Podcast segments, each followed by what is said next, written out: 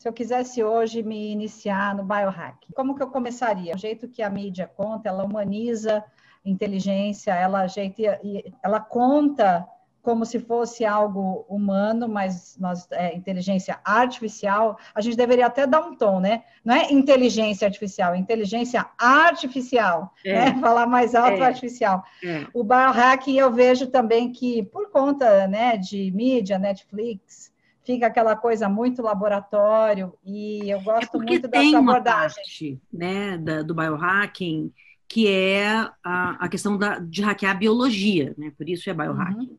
Né? Mas você pode hackear a biologia de muitas maneiras diferentes. Né? E, e essa que é a questão. E para hackear a biologia, você precisa conhecer o sistema biológico humano. Você não tem como hackear a biologia humana se você não hackear o humano. Né? Uhum. Esse é o primeiro entendimento.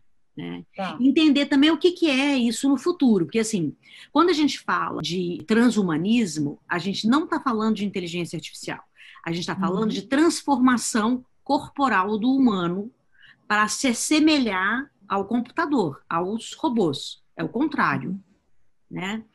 É, o transhumanismo é outra coisa. Né? Então, não Sim. tem a ver com biohacking. O transhumanismo ele tem, a, tem mais a ver com games. Né? São gamers que brincam com, por exemplo, você brilhar no escuro, você abrir a porta com o dedo, coisas desse tipo. Agora, uhum. os grandes líderes no Vale do Silício, eles utilizam o biohacking para aumento de performance sem perder a saúde, entende? Uhum. Porque, de fato, você aumenta a performance e você não fica é, caquético né, e destruído e exausto, porque você realmente bairrou a biologia e transformou sua biologia em algo é, extraordinário. Né? Uhum. Então, é importante também entender que existe uma função disso e para que, que você faz isso.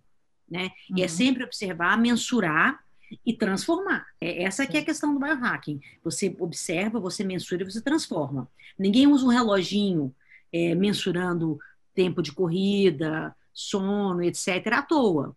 Só vai mensurar se você quer mudar alguma coisa com essa mensuração, né? É igual febre, é igual peso, é igual qualquer coisa. A gente tira e observa um número para esse número ser transformado, né? Para mais ou para menos, né? Não para virar um número, né? Porque tem muita gente que confunde a questão do dado, então, ó, estou me reduzindo a um número. Não. Não. É um número para te orientar no Para te orientar. Da mesma forma que os, os médicos se orientam pelos exames. Uhum. É, o, o biohacker, ele se torna um cientista dele mesmo. E ele facilita a vida do médico, muito.